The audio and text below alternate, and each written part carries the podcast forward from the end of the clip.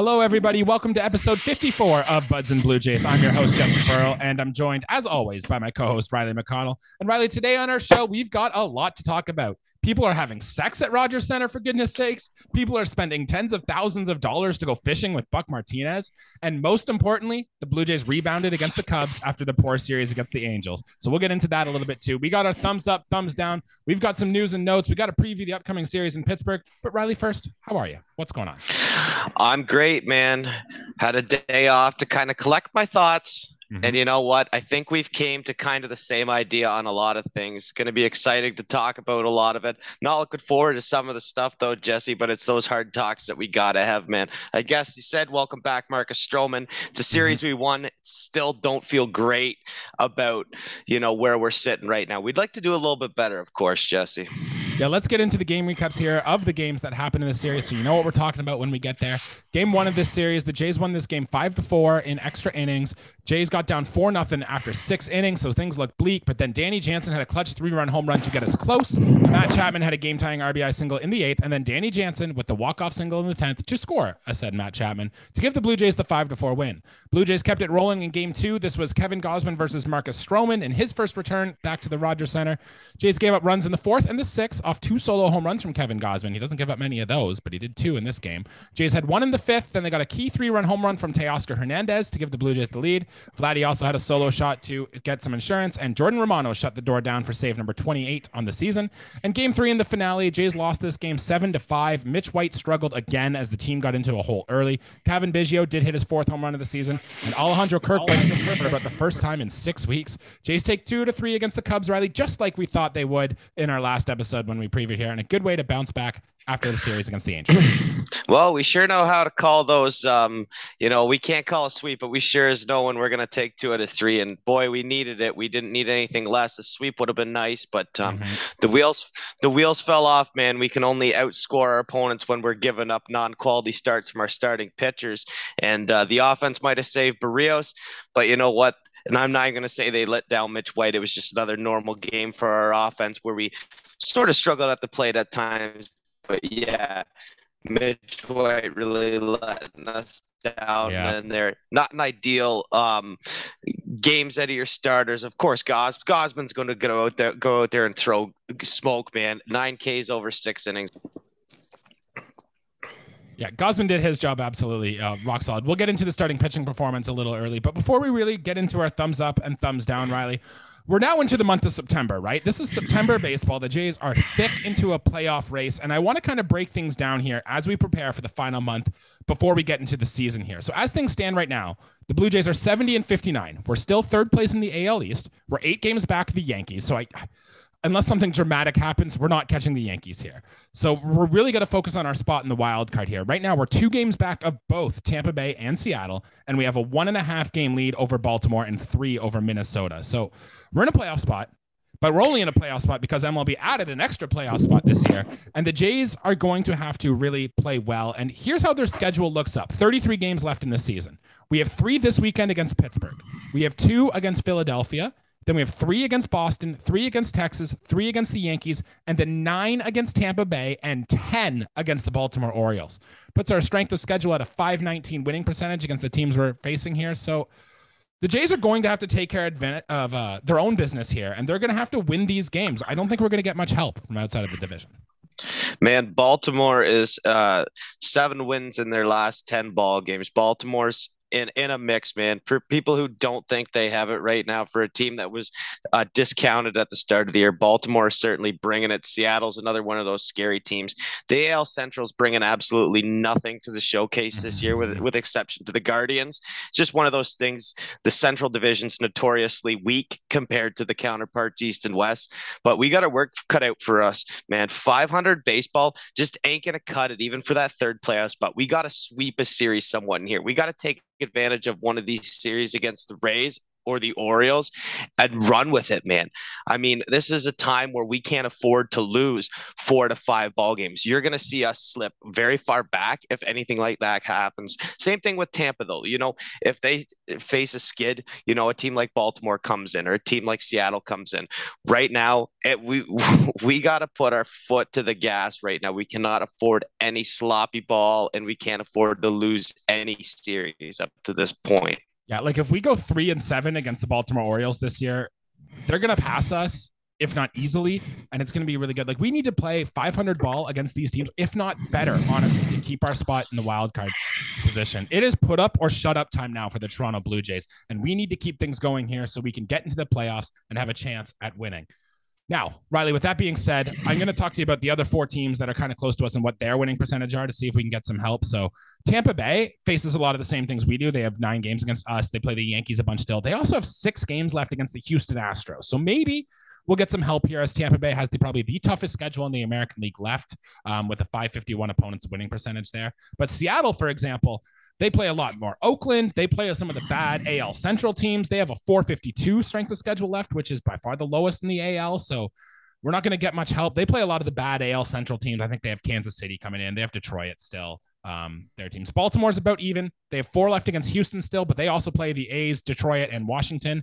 And Minnesota has six against Cleveland still, which might be tough, but they also play the White Sox nine more times. So the Jays aren't going to get much help. They need to take care of their business and they need to win the ball games that's in front of them here.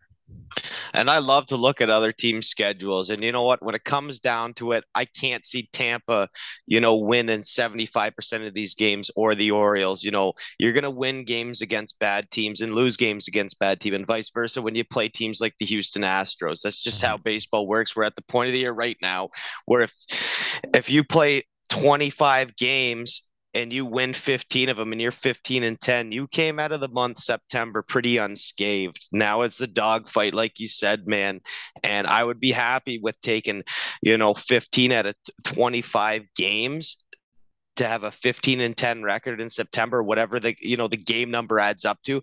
That's something that's going to put us in a good spot to take a you know a wild card spot. Chasing the yankees is you know, we're not chasing the Yankees right now. We're fighting three or four teams right now for those three wild card spots. There are some people who would say, yes, it would be good to get that top wild card spot because then we get to play at Rogers Center, which with the COVID rules, some of these teams might be missing players for the postseason. There are some people out there that think, no, the six spot's where you want to be because then you face the AL Central Division winner. Now, right now would be Cleveland. Jays haven't played well against Cleveland this year, but you know, there's some thought to that. But I'd rather just try to keep winning games just get in. As soon as you're in, the MLB playoffs is a crapshoot, right? Just get in. And as long as you're in, you have a chance. And yeah, because once you start playing for seeding or where you want to be or trying to face your opponent, you're screwed. You're in trouble because that opponent will beat you nine times out of 10. Yeah, we're not trying to get picky here. We're trying to get our boys in. Um, they've this is a team that should be in the postseason. They will be in the postseason, and seeding doesn't matter whether we play the Guardians, whether we play the Rays, whoever it may be, um, it does it doesn't matter. We got to perform against those teams. Teams like the Guardians, teams we've struggled against, whatever. You shut that crap out once the regular season is over. But right now, Jesse, we're still in the regular season right now. Nothing is mm-hmm. set in stone right now. We're trying to get there, brother. All right, still a long way to go too here. So let's hope they can uh, play well here. But let's get into our thumbs up, thumbs down, Riley, and I'll let you have the first one here. Who do you want to talk about? Who impressed you in this series against the Cubs? Well, man, uh, how can you not be impressed? And it's Danny Jansen mm-hmm. first and foremost. I mean, how often do you get? It's it feels like it's been a minute since we've had a nice walk off play in our own ballpark, dude. I mean, it's just it's nice when my guy Matt Chapman's hustling his butt down the line, mm-hmm. trying to score a run. Jansen driving in four in the game, yeah. double and a home run in this series. Like, guy's a monster. I mean, there are times where he struggles at the plate, but in the grand scheme of things, I think Danny Jansen's very underrated. And I made a bold call at the start of the year when I said our catchers would lead at least the American League in home runs for combined catcher unit. If it weren't for Kirk and his bat going ice cold and Jansen getting in facing his injuries, I think I'd have a legitimate chance at that bet right now. Um, but you know, that's how the season works. But honestly, Danny Jansen, I think at this point deserves a little more playing time. I think he's playing great ball as of mm-hmm. late, and he's going to be a crucial part for the rest of this season in this lineup, man. I mean, I don't see anything wrong with having Jansen in uh, four four to five games we talked about this a lot when both Jansen and Kirk were hot. It's like, why can't you build lineups where they're both in there, right? And I think we're kind of getting to that point again. But Riley, two episodes ago, we talked about how Danny Jansen had five hard hit baseballs, hit 102.5 miles per hour or harder. He did it again in this series. His home run went 105.5 miles per hour, and also had the game tying single to get me over the curveball. That won the Blue Jays the game. Now, I will say he followed up that monster performance with an 0 for 4 day, as Danny Jansen will do. Um, but it was good to see that John Schneider put him back into the lineup again right after his big day. And I wanted to talk a little bit about Alejandro Kirk here because, yes, he did hit a home run in this series, but he has really had his struggles lately. I think since the All Star break, Alejandro Kirk is hitting 250, 344, which the on base percentage is still good, but only a 339 slugging with two home runs.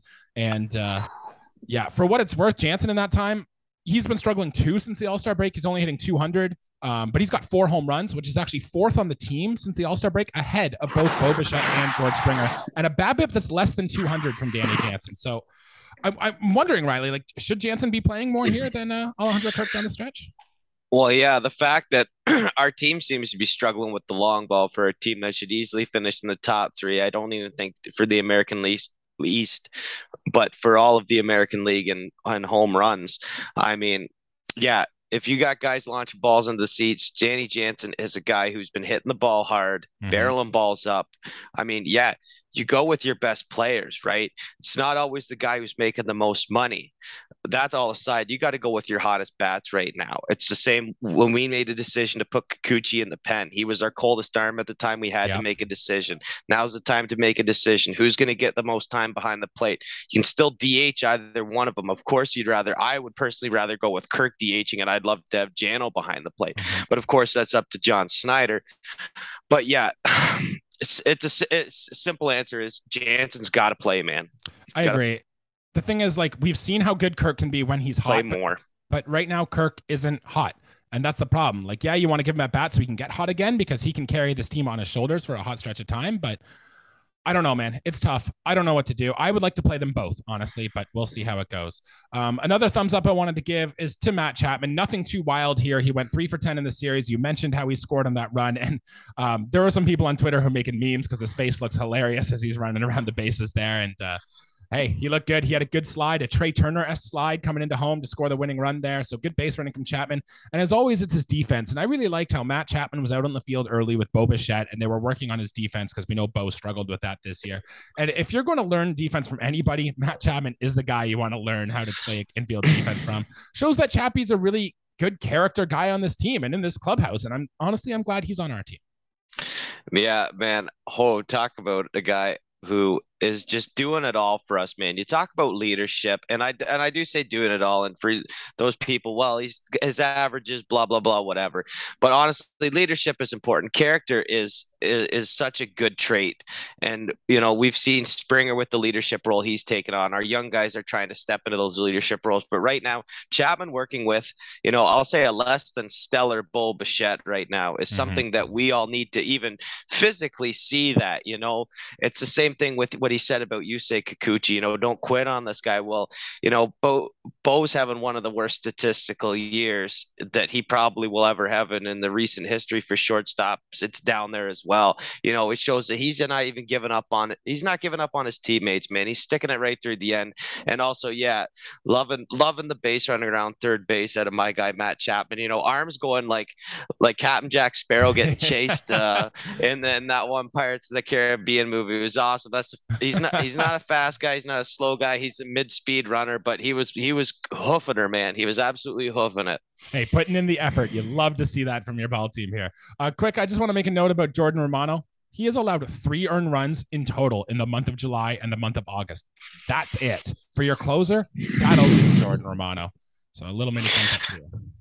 Yeah, Mr. Markham doing it, man. Love having him in the ninth inning. I mean, what what else can you say, man? He's he's doing his thing, and uh, yeah, he's he's having a career year right now, and I see it just getting much better for Mr. Jordan Romano. Mm-hmm. Well, from the positives to the negatives, Riley, we got to do some thumbs down here now, and I'll let you have the first one. Lots you can go. There's been some struggling Blue Jays on this team so far, and who do you want to give the first one to? I think we'll give it to. Um, I think we'll give it to Lourdes Gurriel Jr. Yeah. I think, and I, I sadly have to go back on. I've said this a few times. Like, oh, I think I. Well, I might not have say said it, but I definitely have thought it. Oh, it's just about time Lourdes is going to get hot. Uh, you know, he went he went one for twelve in the series. Ah, uh, he'll get hot here real soon. Mm-hmm. But Jesse, is it just me or is he not? I mean, I'm still trying to figure out how he has an average around 300 right now, let alone, you know, I think he went, I, I don't even want to guess. I think he had a, you know, he was on base maybe twice in this series and got 14 plate appearances. I don't know the exact number off by heart, but it was not a good series for Mr. Lourdes Gurriel Jr. He has not he's not produced extra base wise. I loved him at the top of the order for a couple of those games. I thought it was a great decision, and now it's kind of kind of got stale real quick. To put it and to put it plain, man, it got stale really quick, and it seems to be George back on the top, whether he's DH in center field, and Lourdes is kind of you know shuffling around. Lourdes Gurriel Jr. one for 13 with just a single and uh, no walks in the series um, against the Chicago Cubs. So it wasn't ideal. And Riley, today is a big day. I would like to wish you a happy two month anniversary since the last time Lourdes Gurriel Jr. hit a home run. In fact, it's uh, Canada Day was the last time Lourdes Gurriel Jr. went deep. And since moving up to the number three hole, or actually, Riley, I should say, since we mentioned on our show that Lourdes Gurriel Jr. might win a batting title, he is winning. He is hitting 227 oh. With a 574 OPS. He is not good enough to be hitting this high in the order right now. And Riley, I got a fun list here of here are some hitters around the league who have more home runs than Lourdes Gurriel Jr. Santiago Espinal has more home runs than him. Whit Merrifield has more home runs. Aaron Hicks, who the Yankees want like off this planet, he has more home runs than Gurriel. Garrett Stubbs, who I didn't even know was still playing baseball, has more home runs than Lourdes Gurriel Jr. And even his brother Yuli Gurriel Jr. has seven home runs, which is still more than Lourdes. So even Cavan Biggio O'Reilly is one home run behind Lourdes Gurriel Jr. And that makes you say, wow. Um, I don't know what will. We need the power to come back. And honestly, no home runs in two months. Yikes. Guy could make a wicked pina colada, though. I just want to get that in. Guy knows how to mix a fruit smoothie, but the guy does not ha- know how to go yard in the major leagues. I don't know what it is, man. I thought he had the potential for the power tool. Obviously, if this is what it's going to be like, I, I, I'm not sure. He seems to be eh, he seems to be kind of a liability at the top of the order when he's hitting there, and then you put bat him seventh and he's he's batting 310. You move him up to the top Perfect. of the order when he's hitting well, and he's producing a 170 average. I don't know, man. It's funky that way. Why don't we just why don't we just call it spade to spade and bat him bat him seventh in the order and hopes hope that he contributes, you know, more than he's been doing as well, especially in this series. I was close. I said I said 14 plate appearances and got two hits or two yeah. on base. One for 13 is still an atrocious number. What we're trying to say is he's not he's batting, you know, there's batting under the Mendoza line, and then there's batting, you know, single digit numbers beside your scorecard when you're batting 0.0 something. And yeah, Lord is just not having it in the series. Easy thumbs down. Another guy who um, hasn't performed as much as our expectations this year is Vladimir Guerrero Jr. And Vladdy did hit a home run in game three of this series, but he's gone back to hitting way too many balls on the ground, Riley. And last year in his MVP finalist season, he raised his launch angle to 9.4, and it's by far the highest it's been in his career. And you saw the success that followed from him. This year, it's back to what it was in 2020 to 4.5. And yes, I know Vladimir Guerrero Jr. is still hitting the ball hard, but at the major league level, Josh Donaldson preached this for the longest time. Like, you got to hit the ball in the air because the defense is so good in the big leagues that ground balls are outs. On Monday, for example, Vladdy went 0 for 4 with four ground balls. At one point, he Vladdy hit a ground ball in nine straight at bats. In fact, Vladdy has 93 ground outs on the season, which is fourth most in Major League Baseball, and his ground ball rate is 51.4%. But with men on base, it's even higher at 57%. Vladdy needs to start elevating the baseball because that's when he does the most damage. And with the exit velocity that comes off his bat, he can be elite. It's just he's got to fix this, make better swing decisions, and Vladimir Guerrero Jr. will get back to the guy we saw last year.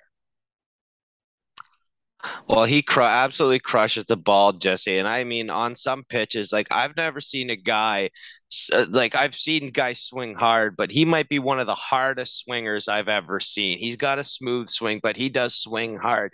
You got to imagine, you know, what kind of tinkering guys do minuscule things throughout the year. I mean, launch angle is such a funny thing where you are making contact with your bad head, you know, where your where your elbow is, where your hands are following through. These are little things, little intricate things that, of course, you and I, you know, we might think that we know what we're doing.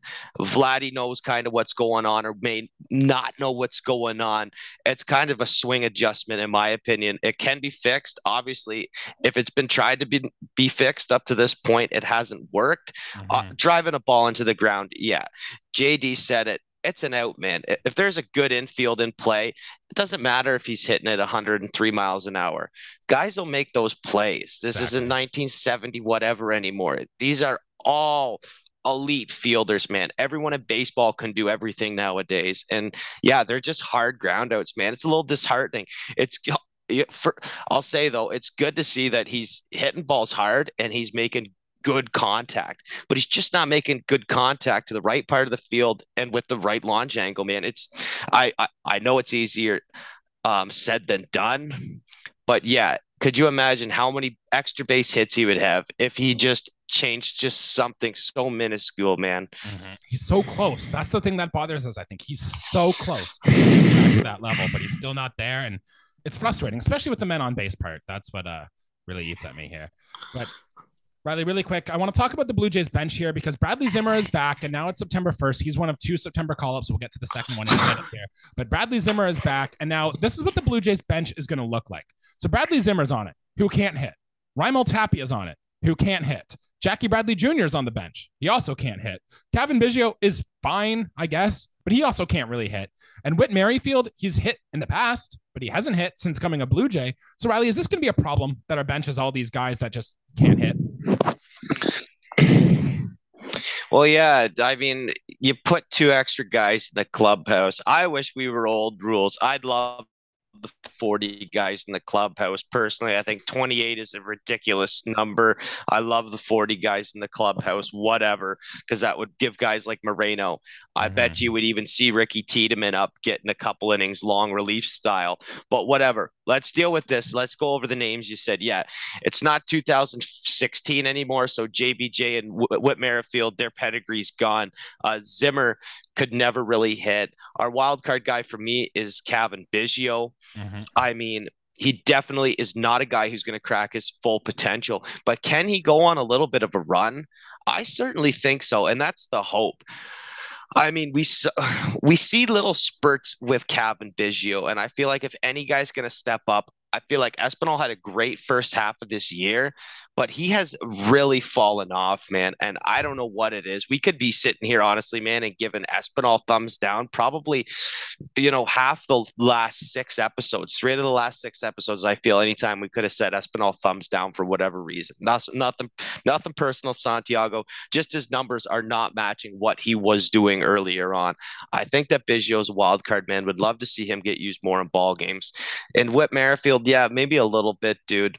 But other than that, it could be a problem. It could be a problem for sure, Jesse. The problem is if the Jays are building out a lineup where they only put one of Alejandro Kirk or Danny Jansen in there, then two of these five guys are going to be in the lineup every day. And if they can't hit, I think it's going to be a problem. But uh, Riley, I got to move on here. We got to talk about our starting pitchers. We haven't talked about any of them yet in this series. I'll really quick. I'll give you their lines, and in about a minute or so, give me what your thoughts are on these three. Jose Berrios went five and two thirds innings pitch. He gave up ten 10 hits, four earned runs, one walk, four Ks. I think he pitched better than his line indicated, but he just put too many pitches right down the heart of the plate. Kevin Gausman was good, six innings, five hits, two earned runs, one walk, nine Ks. And Mitch White was not so good, four and two thirds, eight hits, six earned runs, one walk, and five Ks. Some good, some bad, some ugly. Riley, really quick, if you got any thoughts on those. Yeah, uh, I, I think I think that you're kind of right that it wasn't as bad, but anytime you go out there and give up 10 hits, that's yeah. not a good number to go exactly. by.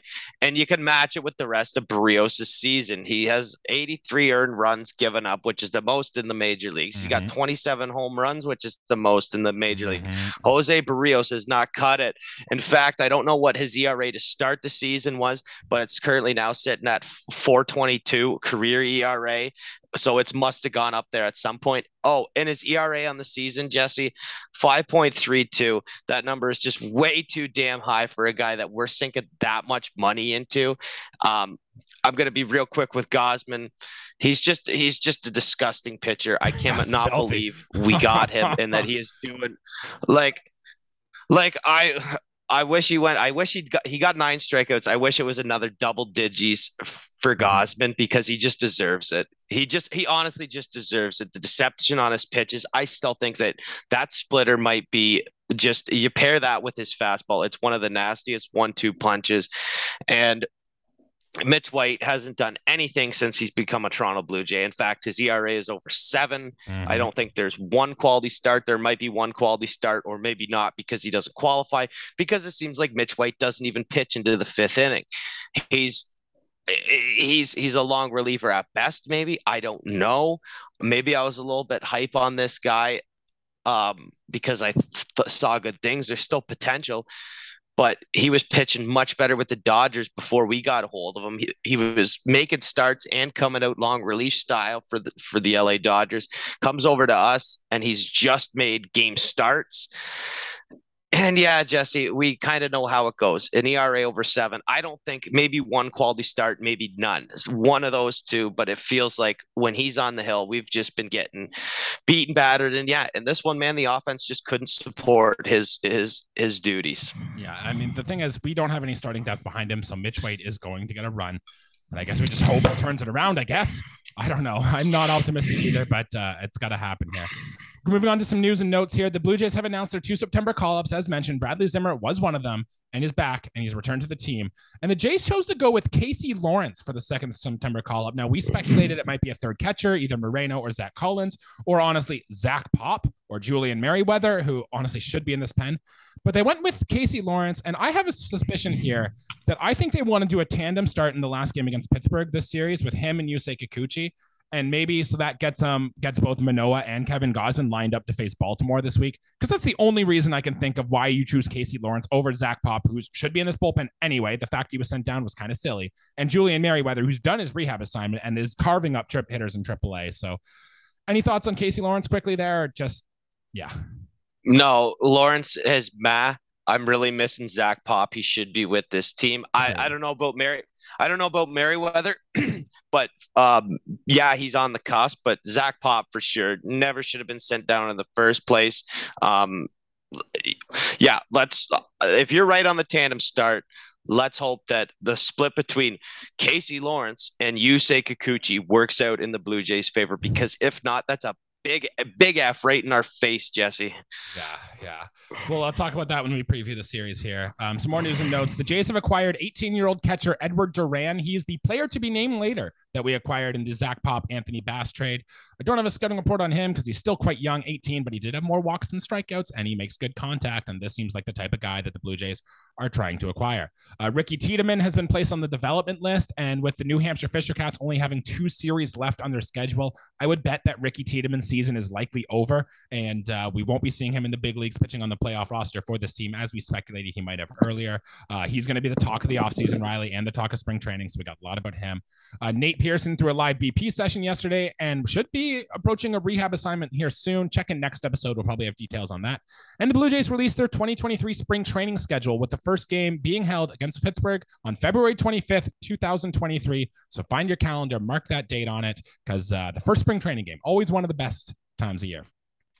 2023 sounds like something out of a futuristic cartoon like the Jetsons or something, man. Crazy, absolutely crazy. Yeah. Uh, Tiedemann, uh, tee him up for one of those starts, either that game or pretty mm-hmm. close. But. I don't mm-hmm. know if he'll make the first one. And uh, yeah, your guy Nate Pearson still existing, not not pitching, but he exists. I still believe in Nate Pearson. It's, oh. it's tough because he's 24 years old and he's um, he's like kind of lost all prospect pedigree. He's barely pitched much, if at all. But the guy still throws 102, man. Like I'm looking at the stuff and it's like it's gotta play. I think we've all lost hope that he's going to turn into something like Justin Verlander. But if he can be a guy of your bullpen like Felix Bautista is for the uh, Orioles right now, that'll work. Sign me up for that. I I love I love the Nate Pearson fan club at you. I will I, I, I love how you love your guys. Matt Chapman could be hitting below the Mendoza line. I would still root for him just as hard, man. So I get that. I feel mm-hmm. that. It's just it just it's a losing battle. And you know what? I hope he goes up there and throws smoke. And I hope he gets better soon, Jesse, because you know, it seems like we're going to need some arms here very quickly. I agree. I'm a sucker for upside. What can I say? Well, with that being said, the Blue Jays begin a three game series against the Pittsburgh Pirates. Uh, as probable pitchers as of now are Alec Manoah in game one against Tyler Beede. Game two will be Ross Stripling against JT Brubaker. Game three right now is Jose Berrios against Roansy Contreras. But like I said, I do expect Yusei Kikuchi and Casey Lawrence to start one of these games. I'm not sure which one to do a spot start to kind of push their better pitchers back to face Baltimore and uh, Tampa Bay down the stretch. So, Riley, any quick thoughts? How do you think we're going to do against Pittsburgh this week? Well, I mean, I think we're gonna. I think we're gonna take two out of three. It should be a sweep. I think we have another s- stupid game in there. Pittsburgh's a team that I don't think they're going to lose 100 games. I think they're going to lose 95 to 97 games area. Uh, you know, they're in a, a hard rebuild too.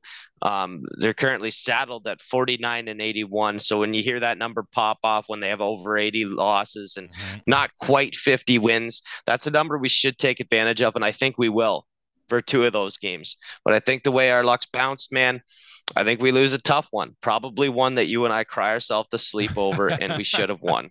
Well, it'll make for good content for the podcast, I guess. So uh, we'll love that. I'm with you. Two out of three. I do think a sweep is more likely than us losing the series for what it's worth. But yeah, I mean, Kikuchi has to pitch this series, and anytime Kikuchi pitches, I think you just chalk that up as an L right now. So that's my thoughts on that. Yeah, that'll be the one I'm referring to, Jesse. That'll be that game I'm referring to, the blow up. Hey, the Jays got Jay scored eight runs on 13 hits. Yeah, but how did our pitching do? We don't want to talk about it. Plus, one quick before we leave this series here. Um, who's gonna have a harder hit ball, Vladimir Guerrero Jr. or, or Neil Cruz? Oh, I'm gonna say Danny Jansen. Oh yeah, with this the way he's been going on, I like that pick. Love that pick. That's gonna be grand. All right, that'll do it for episode here. Yeah, today. well, you got Oneil Cruz, longest single ever, man, longest single ever. Guy can absolutely mash, and he'll be excited to uh, watch for in this series here. But that'll do it for episode here today. Thank you for everybody for tuning in. Be sure to like and subscribe, leave us a five star review, and all that fun stuff on those podcast streaming platforms. Riley, September baseball is here, and the Blue Jays are right in the thick of things. Let's hope we get hot and this team can start going because I'd hate to sit here in another month and talk about how we failed, how this Blue Jays core is a disaster, and they need to really make things up. Let's just get into the playoffs and let's go from there. I'm going to try my hardest not to bite all my fingernails off this month, but you know what? We've already spent five months of baseball and I already got none. So, guess what? Let's just hope for the best. It's going to be fun. I agree, man. Thanks for tuning in, everybody. We'll see you again after the series against the Pirates. Let's go, Blue Jays.